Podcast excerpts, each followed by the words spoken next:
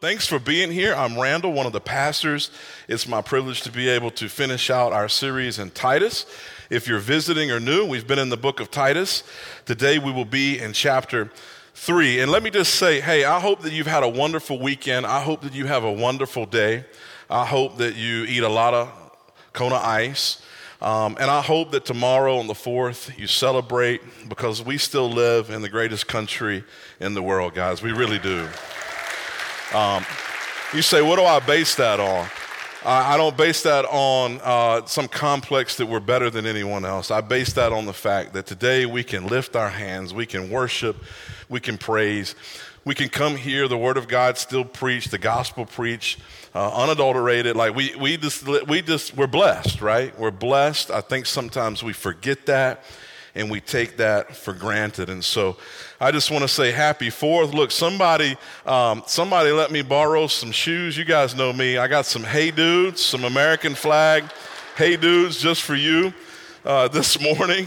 And uh, so anyway, happy fourth. Um, I'm more thankful today than anything, though, for uh, freedom in Christ. Freedom in Christ, right?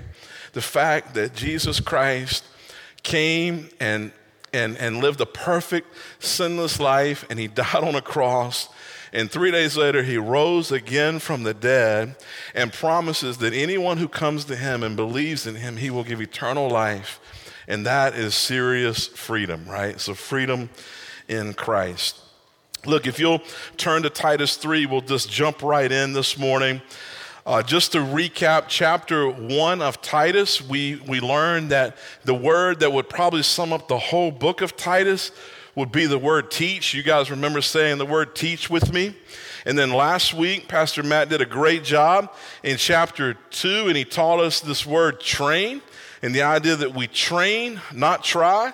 So, chapter one, hey, we need spiritual leadership. We need to be taught. We need to learn. Chapter two, we need to be trained. We need people who, remember, uh, older men training younger men and older women uh, training younger women and modeling what it looks like to live our life for Jesus. And then we come to chapter three today, and it's all about what we're going to do with all of that.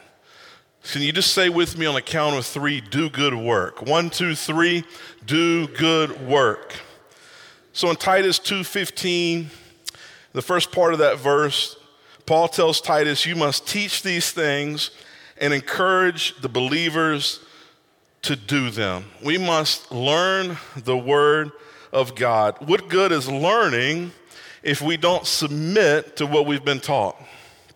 I think that guys are the worst when we go to put something together, we get the instruction manual, we pull it out, we think about it, we might think about it again, and then we just we just toss that thing, right? And then we go to start putting something together, and then we build it, and then there's extra nuts and bolts left, and we're going, oh, I wonder what these are for right? And so, and I'm not talking about the extra, uh, you know, pack they give you with the extra resources. I'm talking about these were supposed to be part of the original design, right? Uh, we're great at just throwing the instruction manual to the side and trying to do it on our own. And I will say, if you buy furniture from IKEA, that might be a good idea. Anyway, sorry, IKEA. Uh, but all other furniture we should probably follow the instruction manual.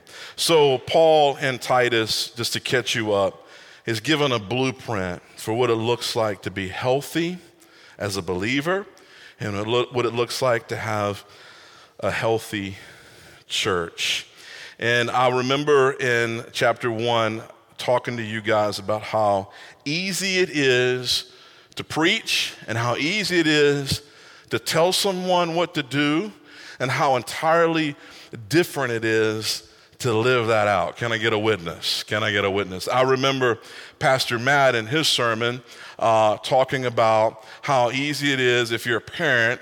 Uh, we must be careful about this, but how easy it is to say, do as I say and not as I do, right? That's not the way we want to model our lives after Christ. Because after all, talk is, say it with me, cheap. Talk is cheap. In the book of James, chapter 2, verse 14 to 17, he says in verse 14, What good is it, dear brothers and sisters, if you say you have faith, but don't show it by your actions? Can that kind of faith save anyone? Suppose you see a brother or sister who has no food or clothing, and you say, Goodbye, have a good day, stay warm, and eat well. But then you don't give that person any food or clothing. What good does that do? What good does that do? Verse 17, half brother of Jesus says, So you see, faith by itself isn't enough unless it produces good deeds. It is dead and useless. And so that brings us to Titus chapter 3 as we close out this series. And in, in chapter 3, we're going to hear this theme of be good, do good, do good work. So we, we learn, and then we train, and then we do. So let's jump into Titus 3 and verse 1. He says, Remind the believers to submit to the government and its officers. They should be obedient, always ready to do what is good. Verse 2 They must not slander anyone, and they must avoid quarreling. Instead, they should be gentle and show true humility to everyone. So, again, Paul, in writing the blueprint to you and I as believers and to the church as a whole, he's saying, hey, we're supposed to submit to the government. He's saying, hey, we should be obedient. Obedient to who? Obedient to God. Always ready to do what is good. He, he, verse 2, he says, Hey, we shouldn't be out here running our mouths, talking about people, putting people down, arguing with people, hating people. Instead, we should be gentle and show true humility to everyone. You see, some of us, we hear that word government and we cringe. Others perk up when you hear the word government and you go, let's go. You want to debate. Depends on, how, depends on how you're wired, I guess. Others hear that word submit and turn 50 shades of blue, I call it. Because let's face it, we live in a culture and a society where we've kind of produced a world where no one wants anyone to tell them what to do. And that's dangerous, church, especially dangerous for us as a church collectively. So, Paul, he's just, he's just following the steps of his Savior when he's, when he's teaching Titus what to do on the island of Crete to produce healthy believers and a healthy church. He's just following in the footsteps of our Savior. Are you ready? In verse 1, he's just repeating what Jesus said. He says, Hey, let's follow the blueprint. Let's be relevant to the world around us. Let me just tell you, it's quite simple. He says, hey, obey the government. Put your seatbelt on. Don't give a cop a hard time. Adhere to the laws of the land in so much as that they don't demand you to betray the statues of the Most High God. Right? Do, do do according to the law, be a good citizen, pay your taxes. And I could just go on and on and on and just rattling off like, like you know what I'm saying, like how to be a, a, a healthy, productive citizen, where God has placed you in whatever country and whatever part of the world you're in, right? Because he wasn't in America when he wrote these words. Have you thought about that anytime lately in your life? Paul was not in America. America did not exist. How interesting is that? Submit to the government. All right. He moves on. He quickly moves on. In the same verse, in the same breath, Titus says, Be obedient, always ready to do good, because, see, there's something at stake. You remember this whole series, we've talked about how people see you. People are looking at you. People are watching your life. People are looking to the church. They want to see something different. And what that difference needs to be is it needs to be Jesus is visible in and through our life. So, in the same breath, he transitions from, hey, Render to Caesar what's Caesar and obey the government and, and, and, and, and be subject to, to the laws of the land. But then he goes, hey, but be obedient. It's implied here be obedient to who? Be obedient to God, always ready to bring him honor and glory. Every decision you make, you should run through the filter of will this be pleasing to the Lord or will this be displeasing to the Lord? That's how you rock it out, church.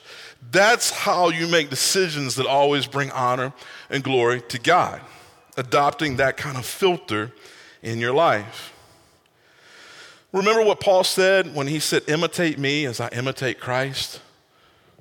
What a bold statement, right? But we should want to live our lives in such a way that if others are following us, they're looking more and more like Jesus. Paul's thinking about Jesus' example when he writes words like this to people like Timothy and Titus.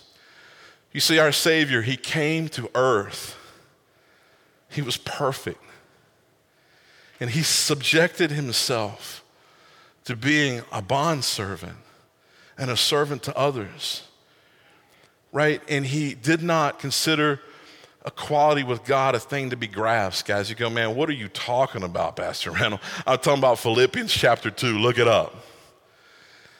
Jesus was obedient to the point of death, even death on a cross for you and for me. Is that not incredible? That we have a Savior who loves us that much, a God who loves us that much. And so when Paul's saying all of these things that are part of the blueprint of being a healthy believer in church, he's thinking about things like he wrote to the church at Colossae in chapter 3, verse 23 of Colossians. He says, Work willingly at whatever you do as though you were working for the who? For the Lord. Let's try that again. Work willingly at whatever you do as though you were working for the Lord rather than for people you know, sometimes we're in tough situations in our life and we might not like our boss, or we might not like the people we report to. Or maybe you're your own boss and you don't like you half the time when you wake up and look in the mirror. Well, remember, you don't work for you, you work for the Lord. You don't work for that boss, you work for the and you do your best for the Lord. You bring him honor and glory in your life. That is what this blueprint is all about. But see, the world is full of distractions. Can I get a witness on that? Is the world full of distractions? Absolutely. We've got everything from, um, you know, the commercials, uh, the radio, the TV, uh, the news. Uh, just I could just keep going on and on and on. And what happens if we're not careful is we get honed in on something, we get focused on something, and when we put our focus on these certain things, they take us away from the mission of God and they take us away from what God would have us do on a daily basis. Matthew 6:33 says, "Seek the kingdom of God above all else and live righteously, and he will give you everything you need." And so when we follow the Lord's blueprint for our life, it helps us to be ready to deal with those stressors and those distractions. And I promise you, those stressors and those distractions are not going anywhere. They're going to be around as long as we have breath. So, distractions from the blueprint of being a healthy church. In Titus 3, Paul brings out a few of these that we really need to take note of as a church. So, everybody, get your yawns out, get your coughs out, Whatever you got to do, listen closely. If you're taking notes, here's, here's a good spot, okay? Don't let the enemy distract you in these ways. Number one, Titus 3 3. Well, the first point is don't let the enemy distract you by being overtaken by lust, pleasures, envy, evil, and hate. That's a list, isn't it, church? We get distracted and we get off mission and we get derailed when we start to be consumed by lust and pleasures and envy, being envious of others. That might be a big one for Fishers and Hamilton County. all of these this idea of how easy it is to just live according to the flesh and everything that we want and everything that we see and just be overtaken right by those fleshly desires. And what that will do is that will derail us. Notice in titus 3 3 he says once we talking to believers once. See now that we're in christ we're supposed to be modeling something different. Verse 3 titus 3 3 once we too were foolish and disobedient. We were misled and became slaves to many lusts and pleasures. Our lives were full of envy, evil and envy, and we hated each other. That's not God's will for how we should live our life. Now, that doesn't mean that any one of us at any point in time might not struggle with one of these things that I just pointed out by way of distraction. But what it means is we need to be on guard and we need to be ready to do the right thing and to deal with that and not be overcome by that, okay? Second distraction that he points out is in Titus 3 9 and 10. The second one is being slanderous, being a part of foolish discussions, and involved in quarrels. Now, wow. I, you know, Pastor Matt probably talked about this, but I just can't help but think of like Facebook wars, right? It's so easy to get on social media and say how you feel and come at somebody and while you hide in your living room or wherever you're at, you know, um, something you would never say to someone in their face, but boom, Facebook, here we go, right? We get into fights and quarrels, and uh, if we're not careful, you know, we slander people or we, we do things and, and we think we're getting away with it, but everybody really knows what we're doing, especially when we go do that on social media. Notice in Titus 3 9 and 10 what it says Do not get involved in foolish discussions and spiritual pedigrees or in quarrels and fights about obedience to Jewish laws. Let me just stop right there and let me just explain to you that verse 9 was written a couple thousand years ago to Titus, who was establishing a healthy church on an island called Crete. It is still applicable to us today. You and I are not in this room fighting Jewish laws. But guess what? You and I are in this room and we're a part of. We're a part of a country where there's a lot of controversy over what? Laws. It's still applicable today, even in a spiritual sense, that like if we allow ourselves to be consumed around discussions and who's right and who's wrong and in spiritual pedigrees and in quarrels about laws and all of these kinds of things, if we're not careful, this will become a huge distraction. And guess what ends up happening? You end up not thinking about Jesus anytime lately. You end up consumed about whether you're right and the other person's wrong or they're wrong and you're right, and it just consumes you and it takes you away. If we're not careful, it'll take all of us away from the mission. He says these things are useless and a waste of time. Verse 10 If people are causing divisions among you, give a first and second warning. After that, have nothing more to do with them. I want to take you back to chapter one, and we talked about how being a spiritual elder or a pastor is not for the faint of heart, right? Cowards need not apply. You remember that statement? Well, that's why. Because in church life, we're supposed to be living our lives in such a way that we're, we're about the Great Commission and the Great Commandment of God. And as spiritual leadership in the life of a church, if things come in and try to derail us from the mission, we need to be ready to fight and make sure that those things don't derail us from the mission. We have too much to do for Jesus and we don't have enough time to waste, right, church? And so that's really important for everybody to understand. These two distractions being overtaken by lust and fleshly desires, and number two, being a part of discussions and quarrels that go on and on, and everyone wants to be right. And in the, in the end of the day, what are we doing to show people Jesus? So, when we've already submitted to the teaching of God's word, we end up having what I call proper reflexes. So if we look if we look in verse 1 of Titus 3 and you see that word, you see that word, it says in Titus, th- uh, let me look here. Um, remind the believers to submit to the government's officers, they should be obedient. When we look at that word obedient, it has the connotation of having a reflex. How many of you have ever been to the doctor and he hit you on the knee with the little, whatever that thing's called? Um, I don't know. Anyway, I was going to ask Tom over there, but uh, and then your your your leg responds, right? Your, your your leg kicks out, and you have this reflex, right? Well, here's what's cool: when you submit yourself to the authority and to the teaching of God's word, and you love it and you put it inside of your heart and your mind and as a part of your life, and you're obedient to what God desires for your life through the teaching of His word, if that becomes a part of who you are, then you end up with these reflexes that happen involuntary because it becomes a part of who you are.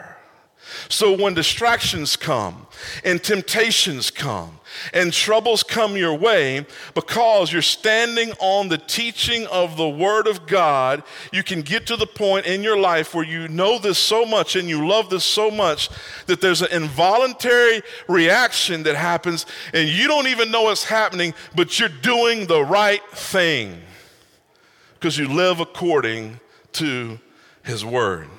Isn't that incredible, church? I want that in my own life, and I pray for that in your life.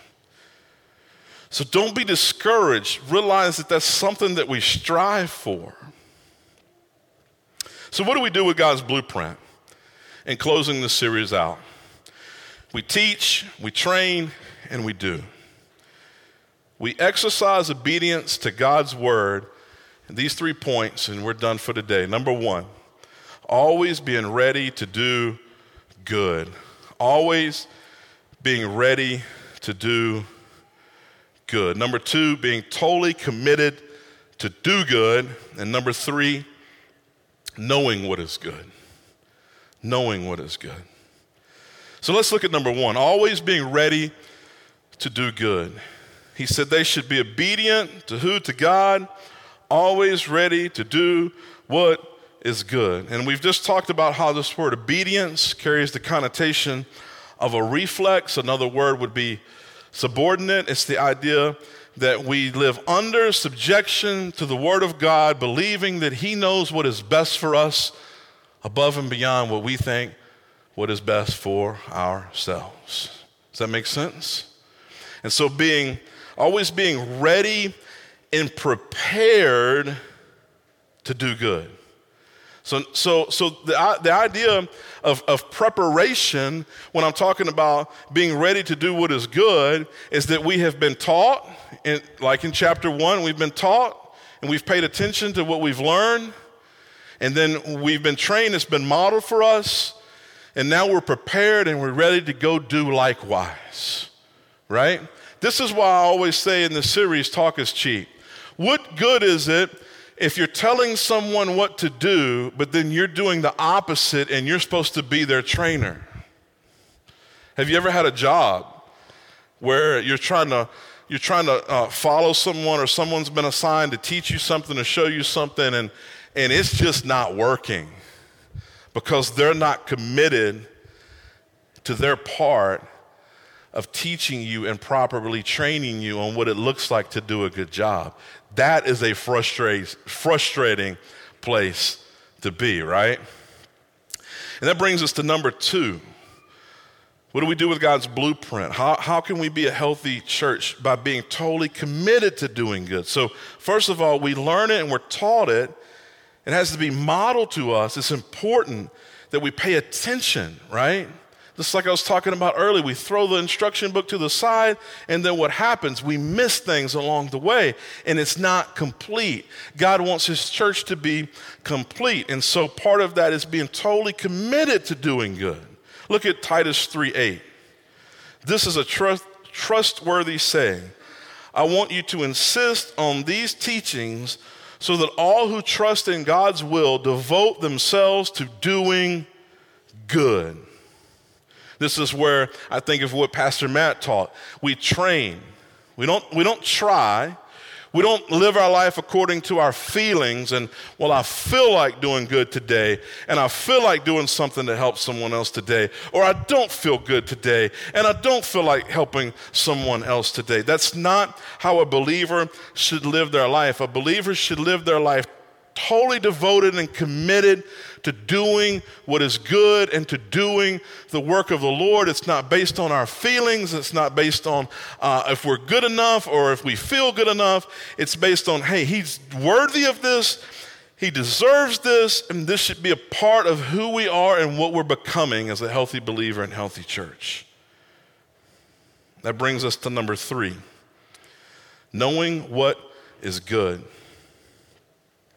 Titus 3:14 says this. Our people must learn to do good by meeting the urgent needs of others. There is scripture all throughout the 66 books of the Bible, starting with the creation story in Genesis, that help us to understand what it looks like to do good. What it looks like to do good. I can think of stories going all the way back to Cain and Abel when Abel brought his sacrifice and offering to the Lord, and Abel brings his sacrifice and offering to the Lord, and, you know, Cain ends up upset.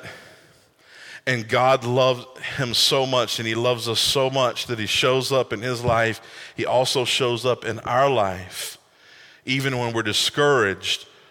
And he's always trying to speak to us and lead us. And he shows up in, in Cain's life and he tells him, What? Hey, man, why are you so downcast? Hey, just turn it around. Just turn it around and do what is right. Just turn it around and do what is right. God is a God of second and third and fourth and fifth and sixth and seventh, uh, uh, right, right, uh, uh, uh, uh, opportunities and chances, and He just loves us so much. And so we we we see in Scripture the idea that what it means to do good. It's just all throughout there. We think of the Good Samaritan, right? Uh, we, we I can just go on and on about examples, but listen to what some other scriptures say about what it means to do good. We know in Titus 3:14 it says by meeting the urgent needs of others. So we could just stop right there and I could just ask everyone in the church this morning, what are you doing?